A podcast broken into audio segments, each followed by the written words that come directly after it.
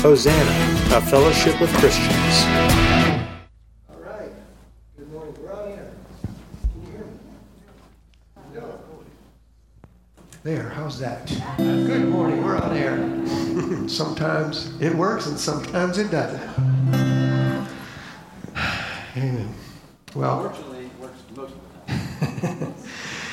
uh, this song that we're about to sing encapsulates the reason that we're here today. Every reason that we have to come together and to sing and to pray and to celebrate, to rejoice, to give our lives to something bigger than ourselves. And that was Christ. Christ died and was raised again. That we were once dead in our sins and that we are now raised to life in Christ. So I'm going to invite you to stand up if you're able and willing to for the first two songs. And let's sing together.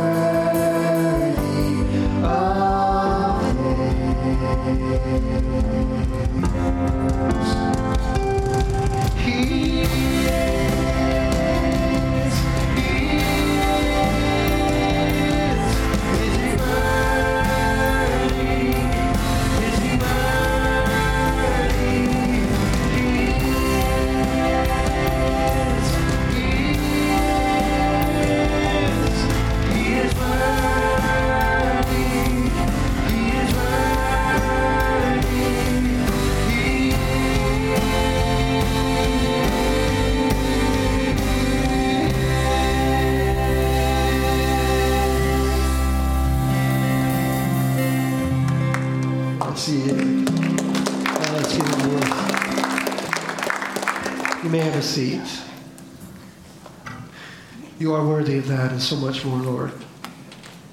You're worthy to be the King of our hearts.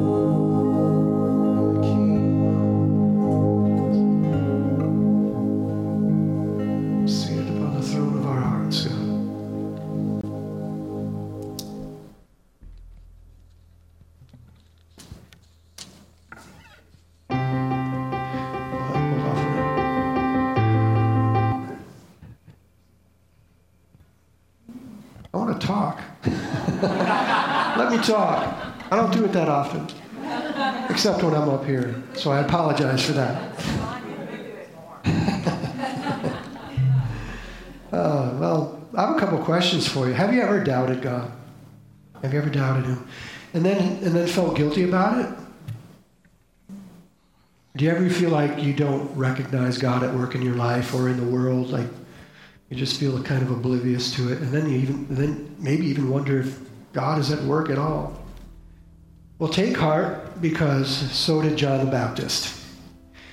And Jesus said, There is no one like John the Baptist on the face of the earth. Wow, what a compliment. And he was the one who was in jail ready to be killed and sent his disciples out to Jesus and said, Are you, I want to know, I've got to know, are you the one who is to come or should I expect somebody else? There he is, the faith of a man greater than anybody else on the face of the earth. Um, and so Jesus answered them and he said, Give John this report. The blind see again, the crippled walk, lepers are cured, the deaf hear, the dead are raised back to life, and the poor and broken now hear of the hope of salvation. And tell John that the blessing of heaven comes to those who are not offended over me. So every now and then, God reminds us, and we need reminding, that He's at work in this world. And, and sometimes it's undeniable, undeniable miracles.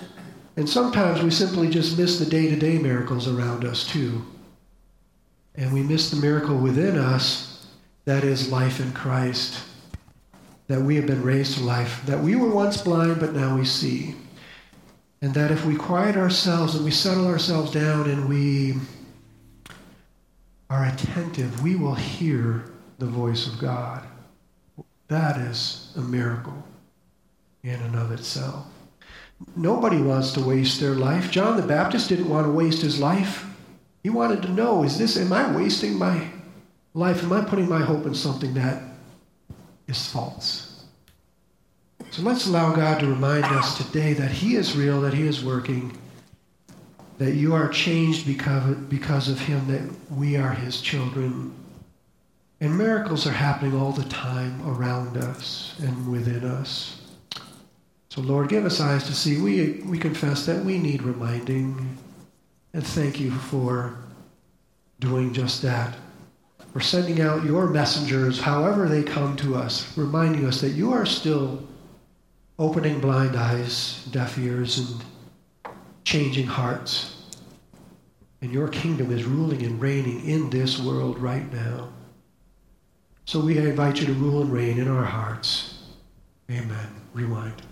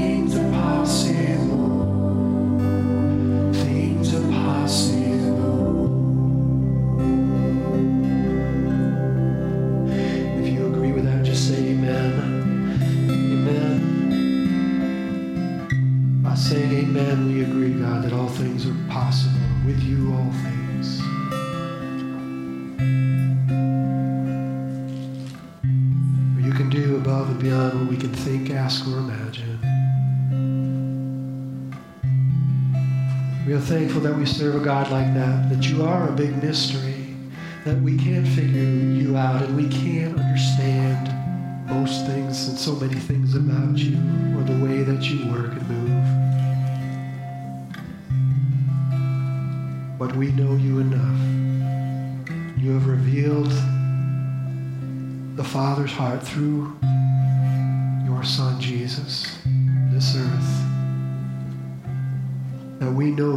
trustworthy and that you are faithful. And we bank our lives on it. Sometimes we may doubt. We come back to it.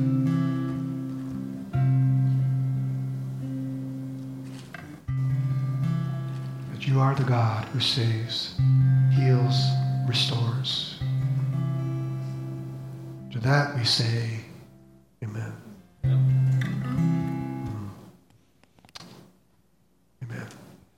I'm going to ask the ushers to come forward. We prepare to take our offering. I was watching a video this week, and uh, there was a man who called every single morning, a million dollar morning. And he said, he asked the question, Would you be happy and excited if I handed you a million dollars right now? Would anyone here be excited? Yes, you would. Would anybody out there be able to ruin your day? Probably not after that. And then he asked the question Would you take the million if I told you that you couldn't wake up anymore? And of course, nobody would take that deal. So he said it's a shift in perspective. This morning, when you woke up, it was worth more than a million dollars. But we're not as grateful for some reason or excited when we wake up as if someone hands us a million dollars. Why? Well, it's because we wake up every morning and we have problems and things that we have to face and do and, and all of that. But it is a shift of perspective, and it's all about gratitude. He used the word gratitude, gratitude, gratitude. And when we focus on gratitude, everything shifts. And problems become opportunities. Now, that sounds like a motivational speaker right there. Yeah, problems become opportunities. But isn't that what God told us, though, too? But it sounds, you know, um, so whether we can give this morning or we, we aren't able to give, whatever we do and whatever we are able to give in this life, let it be because and let it flow out of gratitude. It's a shift in perspective. Because there is, the truth is, there's no amount of money, right, that we would be willing to trade or that we would be, be willing to accept were we not able to wake up that morning. So, um, I just bring that to us as a, uh, as a thought this morning as we give, and um, that, we're, that we be grateful in everything we, we give, in our time, talents, resources, and in every way possible. So, ushers, and then I'm going to, as the ushers pass the buckets, I'm going to invite uh, Kelly and Jared up here.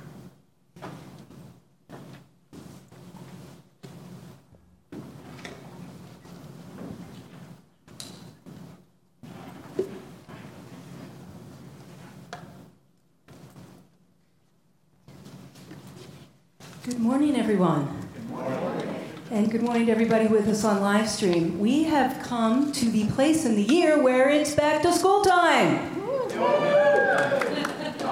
Mixed feelings about that? I don't know. My husband's a teacher, and we're not yet allowed to talk about that yet, but that's okay.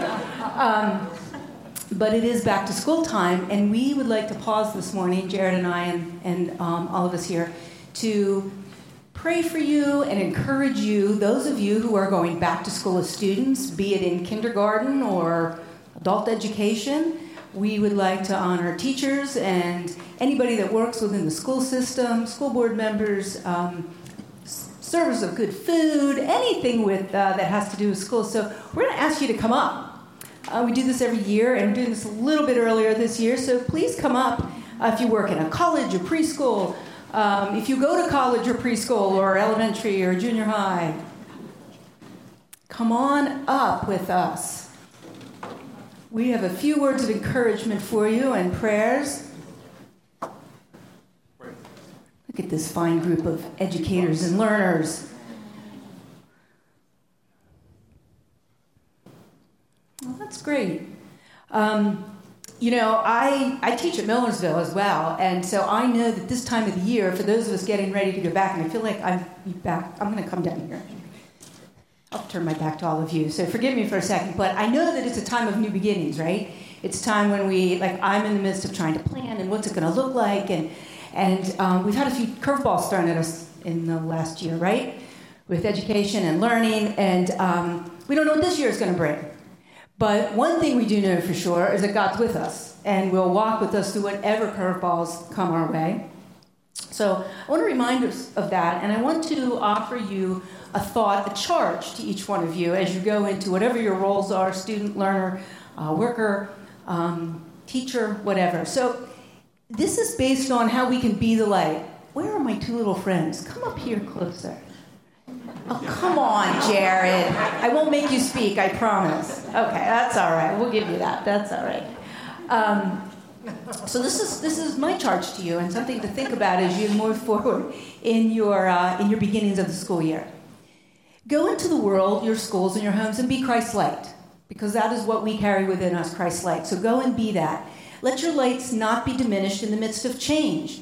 Let them find ways to shine even brighter and be love to all. Be love to all, and all means all. Be the light of patience when days are long, when technology does not work.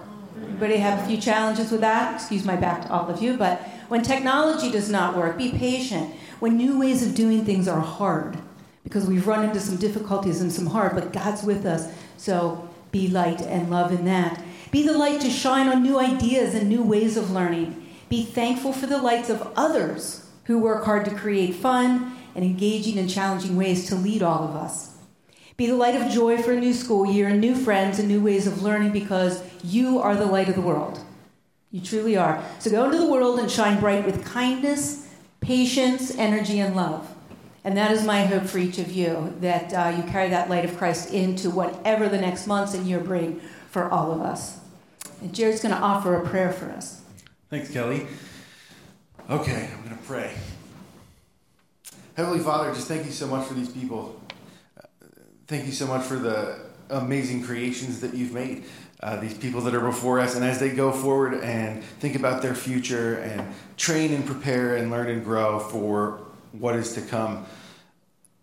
Father, I just we just come to you in gratitude for the people that we are and for what you've given us and the as Sean said, the opportunities that are coming. Uh, Father, I know that um, there's a ton of things that we could pray for in the coming year, uh, but I, I, think I'd like to hit just the the the physical stuff to begin with, Father. In, in this year, just I pray for safety, safety physically from everything that might happen this year, uh, safety from uh, from everything that's out there that we've learned in the last year. Father, just give us the give us the faith in you to face what we need to face, to go out into the world and to be able to learn and do our jobs and go to school and put our heart into it.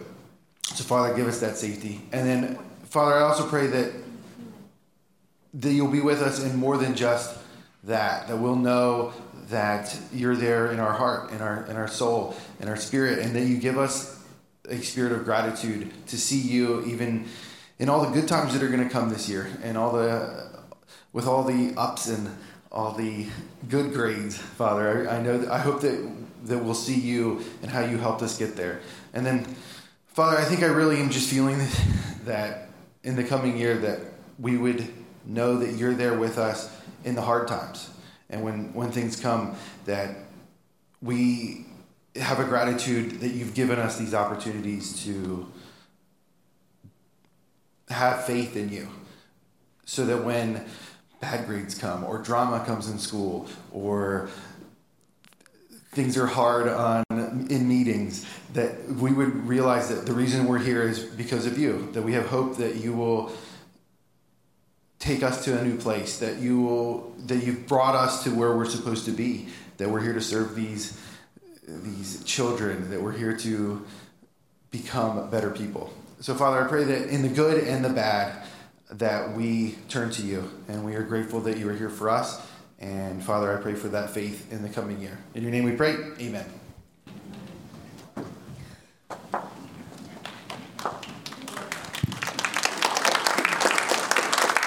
I always forget. I always forget. Okay. I got so distracted. So, uh, I am also supposed to make sure that if you are a children and youth, you are now dismissed to go to your classes. And I'm supposed to introduce Tony and Joanne, my mom, it's weird to call her Joanne, uh, to, come, to come up and give us our message. Yep. It gets a little awkward there, doesn't it, Jared?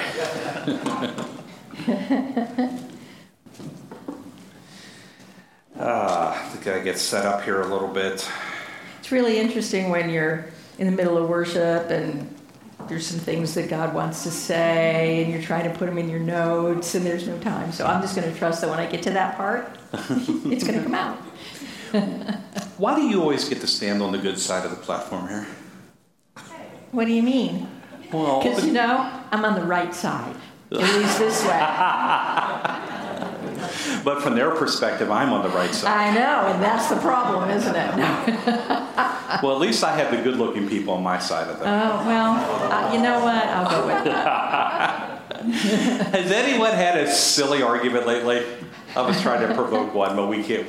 We can I have know we can't arguments, even. but know, we can't have a silly We've had one. arguments, right? But Yes. it has to be in the moment. Yeah, and ours usually are a little more serious than, uh, than, than that. Anyone have one recently? Well, we actually still have the microphone available. I'd love to hear a good story if you've had a silly argument, something. Anyone maybe this morning? It's amazing how many arguments take place well, as people are getting ready for church or on the way to church.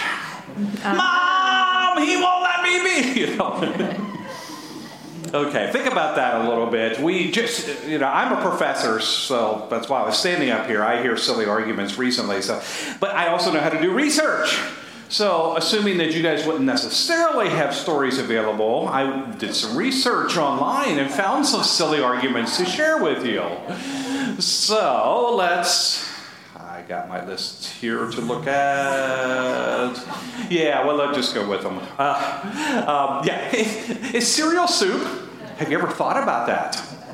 Does it matter? How about this next one here? One time, these are people telling their own stories. One time, my wife and I were arguing. Eventually, we arrived at the same point. Argument done. But instead of ending it, we started arguing about how confusing the other's argument was to begin with and why it caused us to argue. Whose fault was it that that argument we just had? Uh, that's pretty silly. What else do we have here? Uh, kid my class kept arguing. I love this one. Space couldn't be a vacuum because if it was, we'd all get sucked out. There's a point there, isn't there? I want to have an argument with somebody about that. That one, that one sounds good to me. Uh, let's see, what else we have here? Uh, a heated debate with a friend over whether Cheetos were chips. Have you ever thought about that? After an hour of yelling, they called Frito Lay headquarters. hey, I to know, are your Fritos chips or not? No. Problem done. Okay. Uh, what else do we have here? Oh, this one I, I was, was both sad and, and, and funny. My daughter came running the house crying and bleeding. Apparently, she and her friend had just come to blows over how big the friend's imaginary friend was.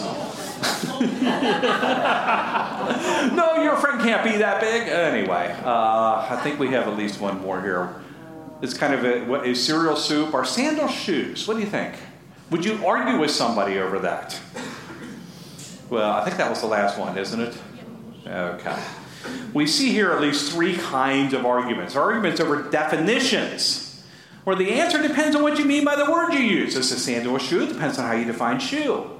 And then there are arguments over preferences. The answer depends on what you prefer. Is Diet Coke better than Diet Pepsi? I've heard people argue over that. And then there are arguments over reality, where there really is a correct answer. You can argue as much as you want about what 2 plus 2 equals, but it isn't going to change the reality of 4. Although there are some YouTube videos that would suggest otherwise, but enjoy. Now, those are silly examples, but there are some really serious arguments going on in our world right now, aren't there? And they're splitting families. Mm-hmm. And they're splitting churches.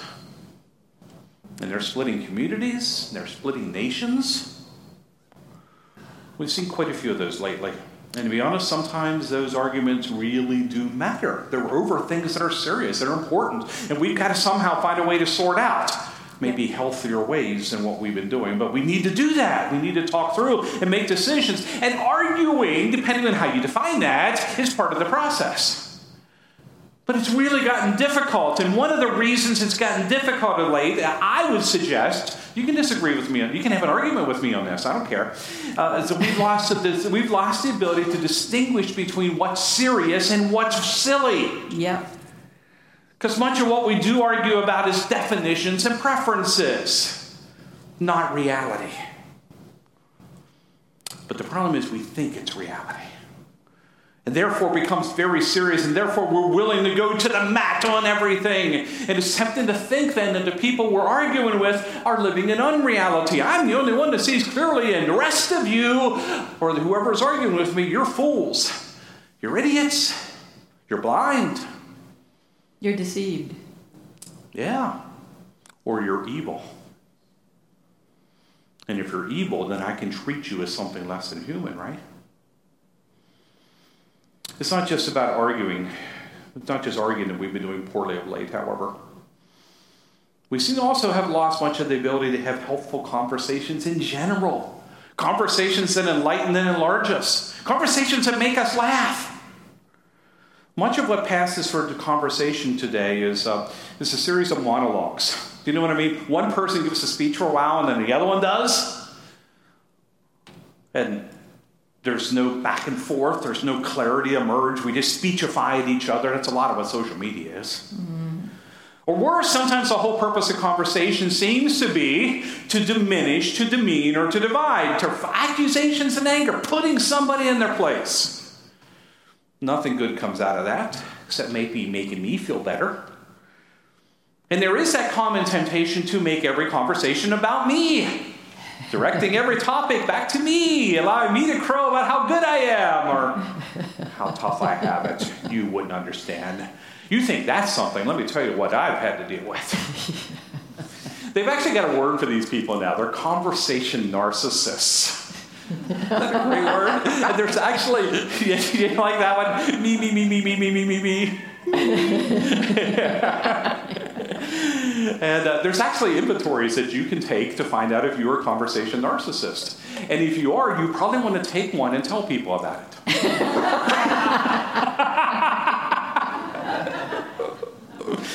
anyway, the world is in need of healthy conversations, right? Good, healthy conversations are cooperative, not competitive. They're healing, they're not hurting, they're life giving, not death dealing. Yes. And who better, this is where the compliment comes in, who better than followers of Jesus to model that to the world? Isn't this one of the advantages we have? Yeah. We would think so, right? But here's where the caution comes in. Seriously, how many people out there this day, these days, in this generation, in 2021, think of Christians as good conversation partners on serious matters. I'd love it for the answer to be great. I'd love for the fact that people out there say, hey, I disagree with you Christians, but you're good people to talk to. I feel like you really listen to me, you understand what's going on, and you treat me with respect. And even if we disagree, I, I, I think that you're the kind of people that we want to have in the room when we talk about things that matter. I'd love it if the world was saying that. Yeah. They're not. Christians aren't saying that about each other. Why is that? See, the truth is that the world needs Christians engaged in all the important conversations going on right now. Yep.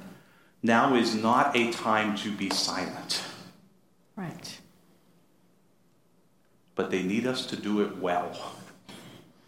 They need us to do it in a way that is not just adding to the anger and frustration and confusion and division. They need us Yeah. to do it in a way that's actually pointing forward to something better, maybe even pointing downward. What's going on underneath?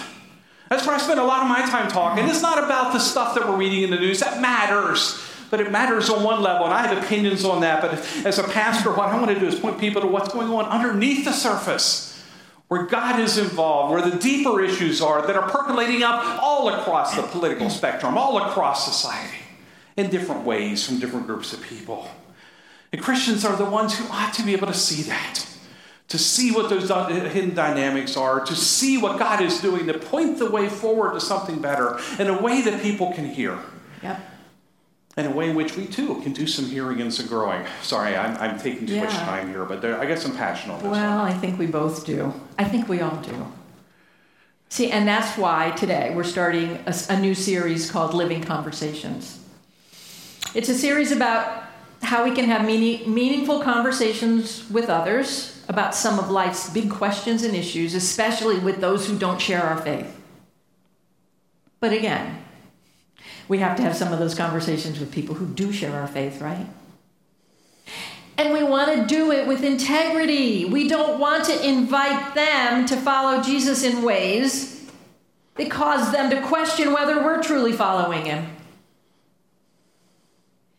You can't preach love. You can't preach, oh, God loves you unconditionally and accepts you, when you're not doing that. We want to do this with integrity. In this series, then, we're going to look at Scripture for wisdom. Listen, not only about the content of our conversations, but also the context. What does that mean? We want to look at the Scriptures. We want to look at the example of Jesus to learn not only what to say, but how to say it. So this morning, we are starting with three conversations that Jesus had. Jesus did, isn't that what he did a lot? Most of the time, he just kind of walked around and had conversations. We're going to look at three of those conversations that Jesus had in the Gospel of John. We're not going to read them all because we don't have time this morning, but these are three conversations that most of you are already very familiar with. We're not going to read or unpack them all here. It's just an introduction. But what we're going to see is each of these conversations illustrates in different ways something that is absolutely key to us having healthy conversations ourselves. And what could happen if we do this, by the way, is I think right now in the world, this is like the best evangelism opportunity we've had It in a is. generation. If we can, if we can get our act together and do it. and by the way, you're good folks. You know how to do this stuff better than most. So we want to encourage you into that. So how we how, how do we do this? Okay, the first story is a famous conversation between Jesus and Nicodemus. It's in the Gospel of John, chapter three. Now, this conversation, if you actually read it, not just individual verses of it, can drive you batty. Yeah. It does not look like a good conversation to begin with at first glance. Nicodemus sneaks in at night, visits Jesus, and says, in essence, Hey, Jesus, I've been wondering about you,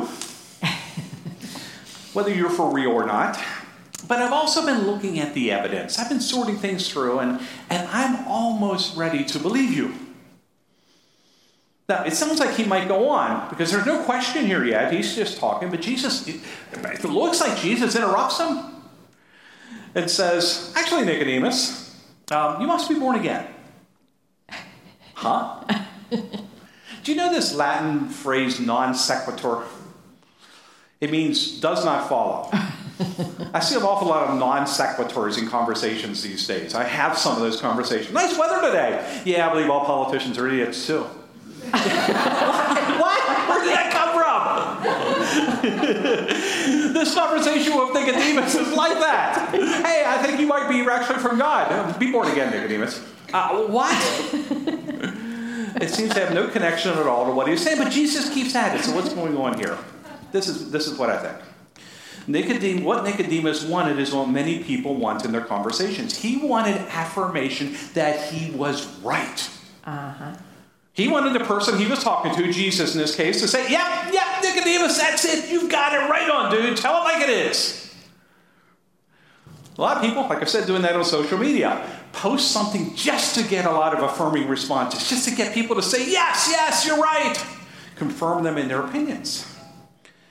And the thing is, no matter how weird or disconnected from reality an idea is, the world is a big place. And there's always someone out there likely someone in my group of friends, who will agree with me that one eyed, one horned, flying purple people eaters are what's wrong with the world right now. if I'd post that, I'd probably get, you know, somebody would say, uh, and, and, and give me the affirmation. And that's why for Nicodemus and many others, including some of us, getting someone to agree feels like proof. Uh-huh. That's what he wants Jesus to do for him, to give him cut and dried evidence, to assure him that he was right.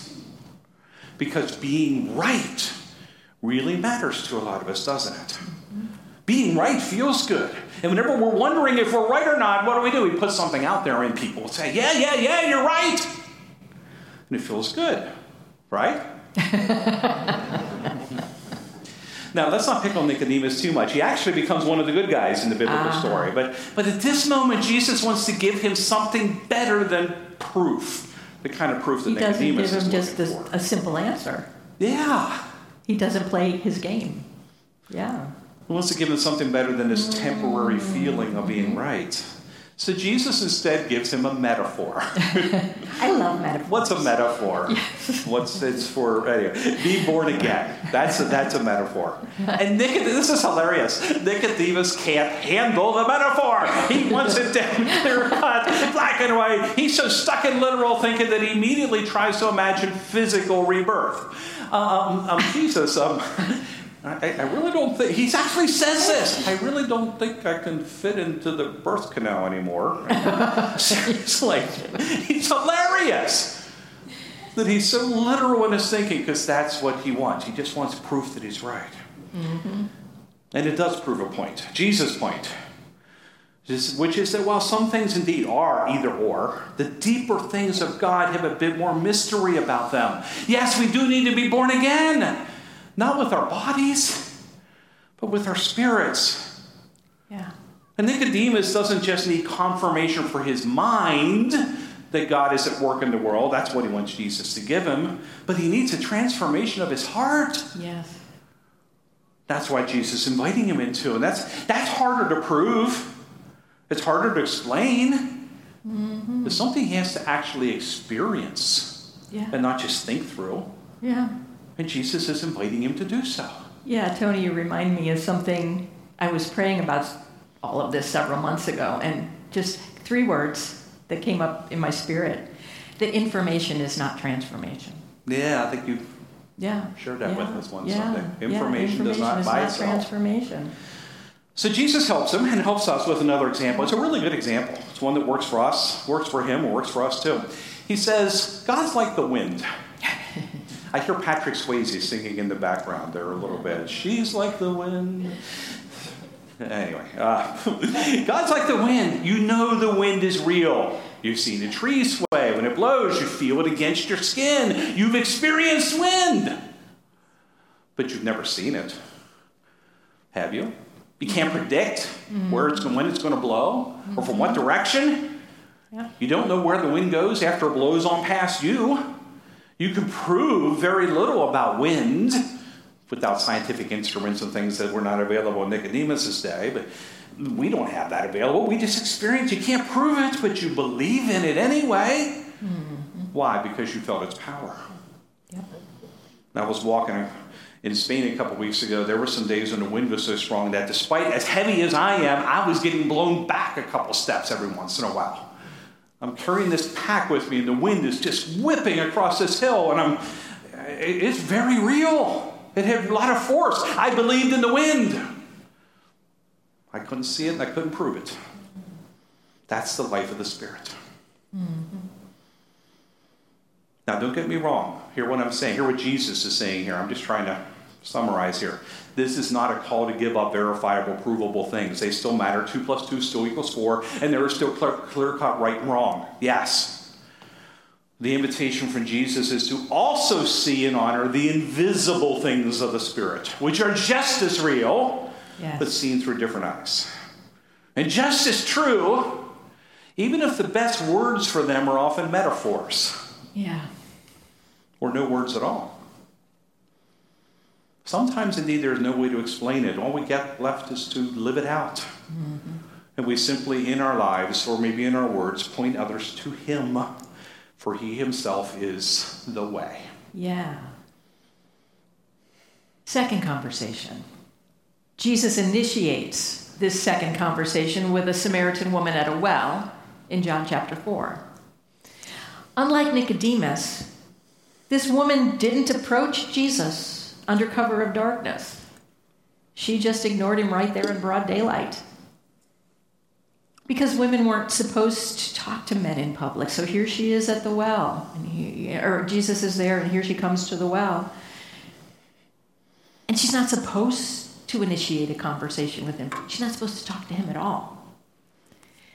Especially women like her. Women who were deemed so immoral and so shameful that they couldn't even be near the other women to draw water in the cool of the morning. No, that's the reason this woman is at the well alone in the scorching noonday sun. Jesus, of course, now, he does not feel obligated ever to follow human rules which contradict his Father's mind, character, and heart. But he's sitting there and he's tired and he's thirsty. So he starts this conversation with this woman with a simple request Would you give me some water? Ooh, have you been here? Immediately, the woman's pain and frustration are gushing out all over him. Why are you talking to me? You're a Jewish man. I'm just a second class Samaritan woman, right? What could I possibly give you? Notice, Jesus does not get defensive or walk away from her. Going, I had somebody do that to me the other day. Jesus, does he take offense? We sang about that in one of the songs. Who wants offense? Why do we take offense when offense is something nobody wants? Jesus doesn't get offended and put her in her place. He understands. Like Tony was saying, under he's seeing something else in her. He understands that she's actually not reacting to him at all. He's a stranger. She doesn't even know him. She's reacting out of the painful realities of her own life. So he doesn't react to her reaction. He doesn't react angrily to her words and her attitude. He responds compassionately to the real issues that are behind her reaction. He says, If you only knew who I am, you'd be asking me for living water. You know that scripture verse, a gentle answer turns away anger. Jesus is gently inviting her to shift her focus from physical water and physical appearances to the deeper spiritual reality. And like Nicodemus, she's confused. She's like, wait a minute, how can you give me water without a bucket? All right, how am I supposed to crawl back up inside my mom? How, are you going to give me water without a bucket? What is and what is living water anyway? Are you claiming to be? And then she gets defensive. Are you claiming to be better than Jacob? It's his well, and even he had to use a bucket. Again, Jesus just answers her question. He said, I'm simply wanting to give you water that will satisfy your deepest thirst from a flowing well that'll never run dry within you. Now, at that point, she's drawn in. Yes, I'd like that. Because then I wouldn't have to come here in shame every day. Do you see what Jesus is doing? He's honoring and respecting the one who's been treated with dishonor and disrespect. He's speaking directly, directly to her pain and shame, to her wound and since she's the one who mentions not wanting to live in shame anymore, I really want that. Then I wouldn't have to come here. He goes right there. He's following her. He goes right there with her. Basically, he says, You know what? I know everything about you. I know your circumstances, but here's the thing you're more than your circumstances. Yes. And now, this woman, she's utterly confused. Utterly. Wait a minute. Wait, you know all this and you still want to give me living water? So now she's the one going to the heart of the matter. Basically, what's under what's what's going on in her? Wait a minute. God wants to be that kind to me? How can that be? Your side, the Jews, separated yourselves from us Samaritans a long time ago because we don't worship God in the right way. Now, are you telling me your side is, is suddenly wrong? Which side is the right side? And again, Jesus doesn't argue with her. He doesn't say, Oh, here's my opportunity, pounce. He's not trying to prove anything. He doesn't even apologize. He just pours living water all over her. He's, it's not about sides. It never has been about sides. It's not following the right external rules or being good enough to worship God. It's about actually knowing God. It's about knowing the God you worship, and you don't, but I do. And the time is coming when the physical location of temples and church buildings won't matter anymore. Because the true because true worship is going to flow like a river from the hearts of everyone who knows God and worships in spirit and truth. This is powerful stuff. She's with him. And she says, I know Messiah is going to come and do that someday. What's he say? Well, Messiah is standing right here in front of you, offering you living water. And she received it. How do we know that? Because she left her bucket behind and ran full speed toward the very people who had rejected and shamed her. What? She's not seeing sides anymore. She's running through that wall that used to be there because she sees what's true and what's really real. And she wants only that they would all come to the only one who knows everything. Get that. There's only one who knows everything. And it's not any human being on the face of the earth. No one knows everything. Otherwise, they'd be God. Come to the one who knows everything about me, knows everything about everyone, and wants restored relationship with us anyway. What did she want? She Nicodemus wanted to know he was right. She knew she wasn't right. She just wanted to know which side to stand on, which side is right. What did Jesus offer her? An invitation to look past the sides that we humans create and choose relationship, living relationship, with the one who tears down every ungodly dividing wall that we humans erect and accepts in love anyone and everyone who worships God in spirit and truth. Why? Because that's recognition that Jesus himself is not only the way, but the truth as well. One more conversation, and we'll pull it together with some principles here. Third one is between Jesus and some of his disciples in chapter 9. But it's about someone else. Nicodemus is about himself, the one with the, the woman at the well is about herself. But they, they, they stumble across a blind man. Now, he's the, he's the subject of the conversation. Blindness, by the way, is a tough enough burden to bear in their world.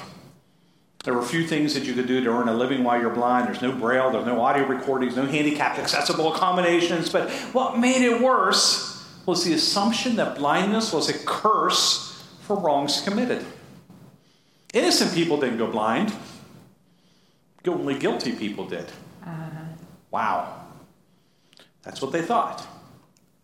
But this guy had been born blind. Mm-hmm. Wow, that presents an intellectual challenge. It wasn't, what did he do wrong in the womb? Can you commit sin in the womb? Disciples were a little stuck by that one. Maybe it wasn't him. Maybe it was his parents, and they were guilty, and God had punished them by giving them a blind son. They say, is God like that? Is your God like that? they brought this question to Jesus. The question is, who's to blame? Yeah. Think about it. Has any question been asked more often than that one? Not. When things go wrong, isn't that the first thing that's asked? Who's at fault? Who's responsible? Who can we be angry at for messing things up? Here's another one that's very, very real right now. There is a mm-hmm. great anger out there in the world. I used to say it's seething just beneath the surface, and every once in a while pops up. It's not below the surface anymore. It is just out there, front and center. It shows up in our politics, it shows up in our families, shows up in our churches, shows up in nearly every area of life. Doesn't take much at all anymore to provoke an angry response. You a very innocent question, you poke the bear a little bit, and suddenly you get hit with this. Yeah. I've been noticing a lot in traffic.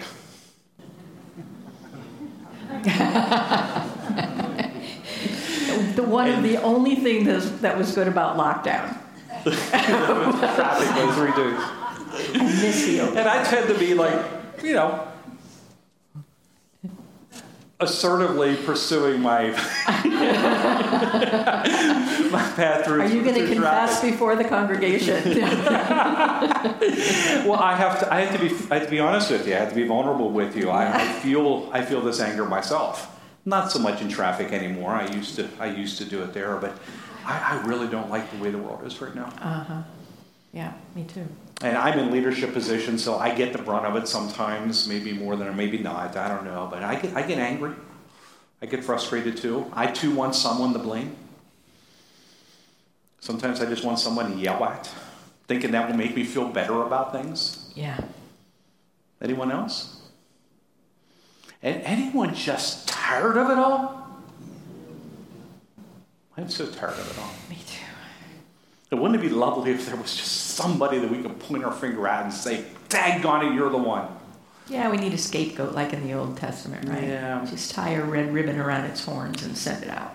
And our world has them, just we have multiple ones and we disagree. So. Jesus frustrated his disciples in response to that question. He probably frustrates us. He refused to play the blame game. Mm-hmm. what did he do? He heals a blind man on the spot to say that he, he's worthy of sight. Had always been worthy of sight. That being blind wasn't about worthiness at all. Neither he nor his parents had sinned, Jesus said. Not in a way that would cause his blindness. But neither is any human being perfect. We're all blind to some degree. That seems to be the point. We're all complicit yep. in wrongdoing and sin. We all make mistakes. We're all responsible. Yep. We're all to blame. And maybe all those fingers need to be pointed. Maybe they should be pointed at me. And you. Except Jesus, he did not point fingers. Yeah.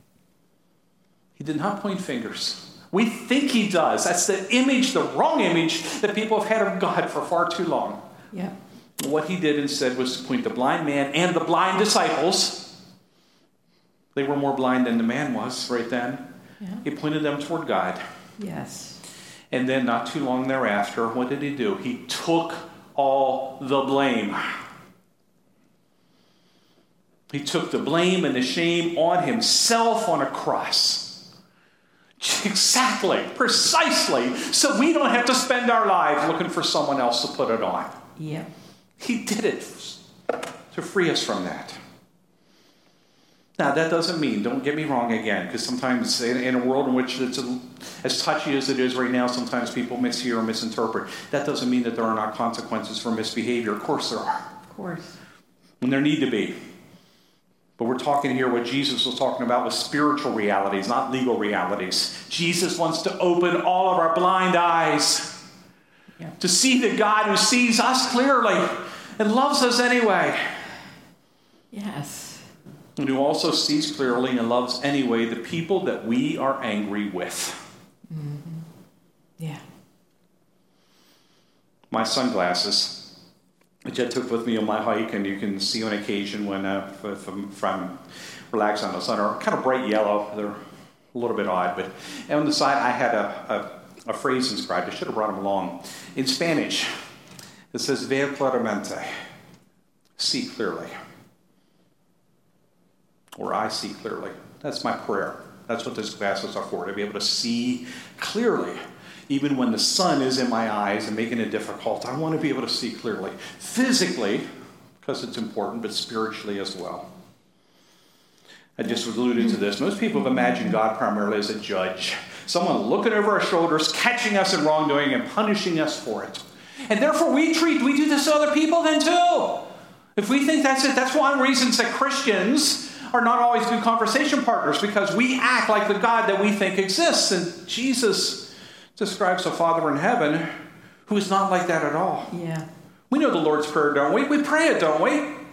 How is God described there? He forgives our trespasses. He provides our daily bread. He frees us from the temptations of our anger. He delivers us from evil. He restores us to fullness of life because He Himself is the life. Yeah. We're together? You okay? Deep breath. This is because right now we're preaching into the big wall right now. So we got to take some deep breaths. See, as Christians in conversation with others, we seek to follow Jesus' way, we seek to embody his truth, and we seek to live his life in all that we say and do.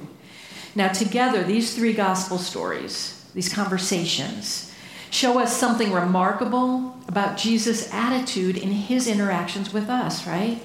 This is the same attitude the Apostle Paul is encouraging us with in Philippians 2. We're, we are going to read this passage because it's so important. Philippians 2, verse 1. Now, if your experience of Christ's encouragement and love means anything to you, if you've known something of the fellowship of his Spirit, in all that it means in kindness and deep sympathy, do make my best hope for you come true.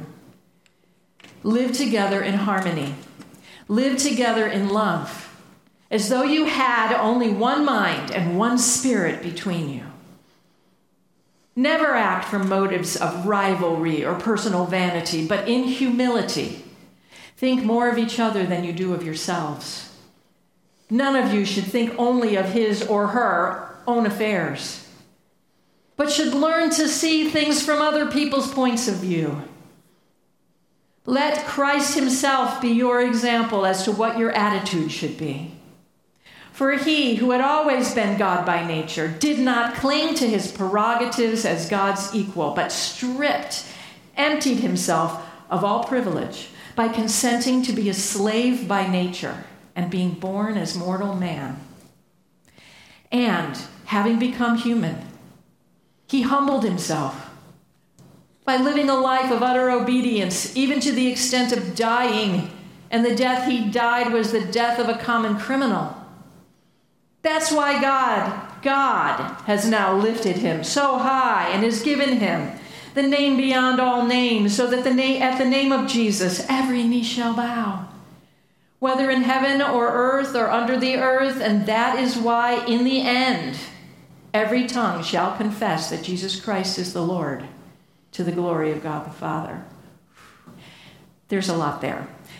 We're going to be unpacking this in more detail as we move through this series, but for now, let's just notice that this passage offers three aspects of Jesus' attitude toward us that we must also have toward others including our conversations.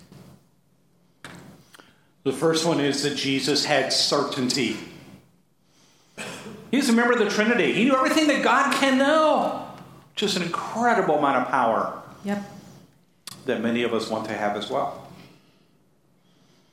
And sometimes in our quest for certainty, we're actually being idolatrous. We're wanting to be God. Yep. It's a very temptation offered by the serpent in the Garden of Eden. Hey, eat of the tree of knowledge to know perfectly what is good and what is and, and who is evil. Uh-huh. And here's the astonishing thing. Jesus gave that up. To be among us, he did. He did not consider being God with all of its unlimited power and knowledge that included all the certainty to be something to be held on to. Instead, he became a mortal, helpless, unknowing baby who grew up like the rest of us. He had to learn the things. He had to learn how to walk, he had to read his ABCs, he had to learn how to do carpentry from Joseph, he had to learn how to understand Scripture, all of it. Just like us. Yep. This is mystery to us. It's like the wind. But he was God, he was also fully human. Now, the human Jesus seems to have known more than other humans, but, but there were some things that he himself admitted he didn't know. For instance, like when he would come back. He said, I, I don't know that. Angels don't know that. Only the Father knows that. Hmm. Mm-hmm. He said he didn't do anything on his own, but only what he saw his Father doing. So if Jesus lived like that, with a little less knowledge, a little less certainty, how much different would our conversations be if we did the same thing? Mm-hmm. He stood confidently in what he knew with certainty. Yes, which was a lot. Yeah, like his identity. he knew that he was the way, the truth, and the life. That's why we called attention to that. He knew the character of his Father in heaven. He knew his mission. He knew what the kingdom of God was like. And he spoke confidently on that. He didn't waver on any of that. He proclaimed it with boldness and with delight. And guess what? So can we. Yes. That stuff is the core of what it is. And we can proclaim it with certainty and delight. Yep. We do it. Joanne and I do it up here. You can too. But he never confused confidence with arrogance. Yes. Can, that connects to the second aspect of Jesus' attitude. That's to be our attitude. And that's humility. Listen, there's a lot we can say and we will say, but just stay with me here. Humility is not weak, humility is not cowardly. Humility is what Jesus meant when he said, I am gentle and lowly in heart. Humility is what was prophesied of him. And, and Matthew quotes it, quotes the prophecy. The king, Jesus, is coming to you. Kings didn't go to people. The king is coming to you humble and mounted on a donkey. Let this attitude be in you that was in Christ Jesus. Be meek, gentle, humble, not harsh, reactive, and condescending. But you know what? We don't like lowly, do we? We don't want to get low. We'd rather rise high. Thank you very much. We'd rather look down on people than stand with them. We assume, as humans, that upward movement is the best movement. We want to climb corporate ladders, be first in line, cream of the crop, top of the list. If, if Chris Poche were here, he'd be singing the Sinatra song King of the Hill or Queen. A number one. See, we're all about ascending as high as we can and then holding tight to everything we can get on the way there. Do you know that it only takes 11 chapters into the Bible for our love of ascent to show itself? Genesis 11:4. They got together and started building a tower to ascend up to the highest place. And uh, verse 4 Genesis 11. You know what they say? Let us make a name for ourselves. And only three verses later, verse 7, God responds Come, Trinity, let's go down. And of course, God continued to go down. It's the only place that God can go. God continued descending again and again throughout the Old Testament story, seeking a shared love relationship with humanity, coming down to us. And down again, and down again, down again, down again. And they just didn't get it. We didn't want it. We wanted to ascend to the highest place. So, what we just read in Philippians 2 then God came down to become human in Jesus, to show us who God really is loving creator. To show us who God created us to be beloved creatures created in the likeness and image of God. God is God, we are not. And to show us how we're invited to live as we follow Christ in his voluntary descent of love. Watch his attitude in action. He chose not to grasp onto the glory and power of being God. But let go. Emptied himself, came down to become one of us, God in human flesh. So wherever Jesus went, both humanity and God went in him. Where did Jesus go? Down. Humbly down. until in the last 24 hours of his earthly life, he went down on his knees to wash his disciples' feet, telling them to do likewise for each other. He went down on his knees in anguished prayer in Gethsemane. He wanted to refuse the cup of suffering, but he said yes to it for us. He went down on his knees under a Roman whip. He went down three times in the streets of Jerusalem on his knees under the weight of all the worst that we humans had or would ever do to each other. He went down under the weight of our distorted desire to ascend to become God, to become all powerful, to think we know everything.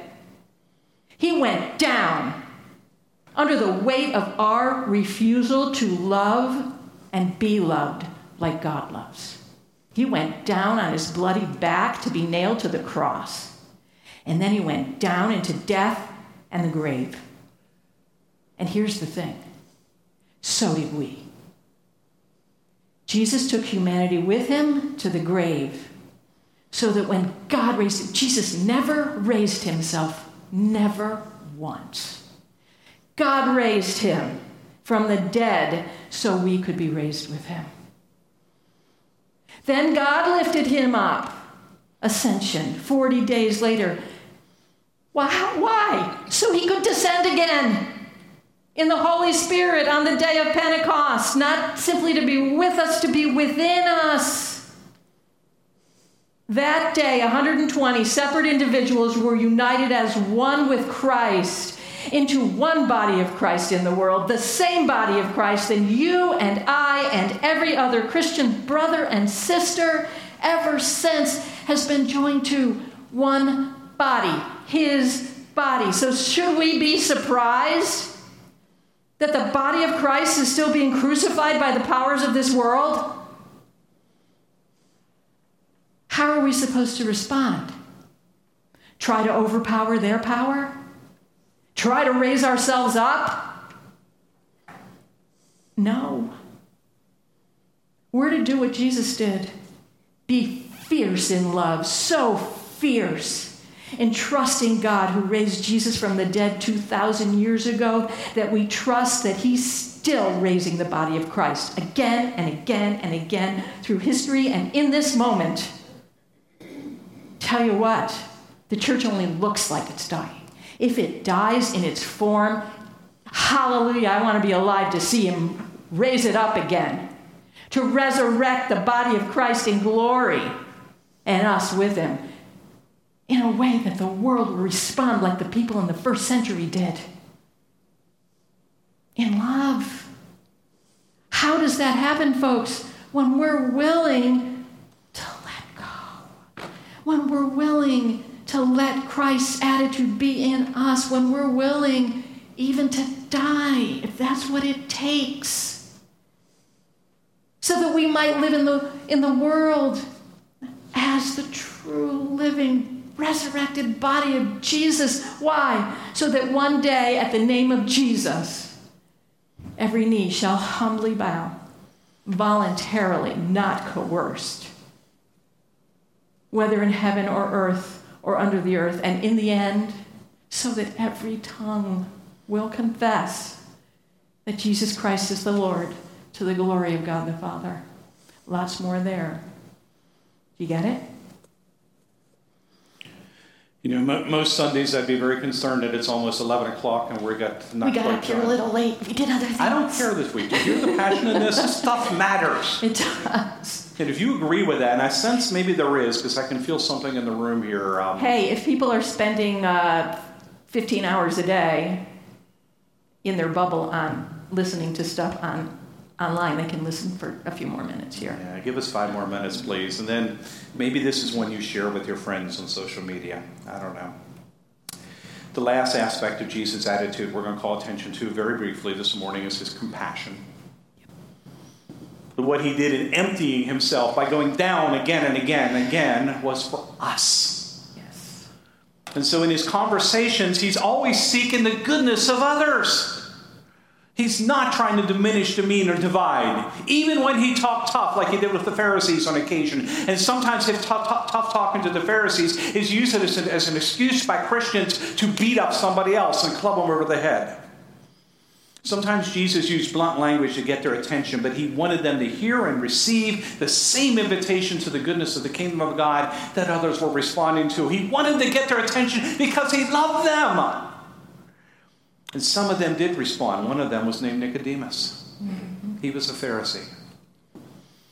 When Nicodemus eventually got it, he didn't get all the proof he was looking for, but it seems that his heart was transformed and he was still there with Jesus, identifying with him publicly at his crucifixion, responding in compassion to Jesus, just as he had seen Jesus respond compassionately to him, and to see Jesus respond with compassion to countless others. Friends, we can disagree with people. What is life without disagreement? Mm-hmm. We need to disagree with people mm-hmm. at a time like this. We can argue with people. We can even have silly arguments if we want as long as we recognize that they're silly. We can and should hold people responsible and accountable for their behavior. Yep. We can declare with humble certainty what we know to be true. We need to do that. But let's always, always do our conversations with compassion. Yes. With the best interests of the others at heart. With a hope and intent for good things for them and for everyone. Good things for everyone and all means all, who are created in the image and likeness of God. Yeah. Okay. This is only an introduction to our new series called Living, Conver- Living Conversations. I think we agree, right? Do we agree that finding a way to talk to each other in meaningful ways is crucial and something God wants right now? Yes. All right, so in the next several weeks, we're going to see how to practically apply this Jesus inspired attitude to some specific topics that Christians often get into conversa- conversations about these days. What is the best pizza? Yeah, uh, yeah, that's, can I say that? That's silly. Okay. Um, but conversations about God and Jesus. Who are they anyway? Well, where is God? That, that, right? Conversations about the Bible. How about conversations about good and evil? When that one includes, dare we say it, religion and politics, we might have some suggestions there. Yeah, but there's no the arguments about that stuff. Yeah. Well, let's close. Let's close in prayer and blessing. If you would like to join in a prayer, I kind of put this together out of some stuff that just needed to be said out of some prayer that I was doing myself. Um, invite you all in if you would like to pray this together. If not, that's okay. You don't have to. But let's pray this together and then we'll speak a blessing on you and we'll go out into the world. Ready? Praise, Praise Christ, Christ, who is our Lord. Praise Christ, who emptied himself.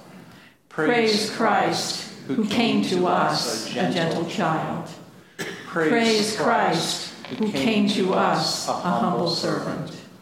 Praise Christ, who came to us a suffering Savior. Praise Christ, who descended into our death.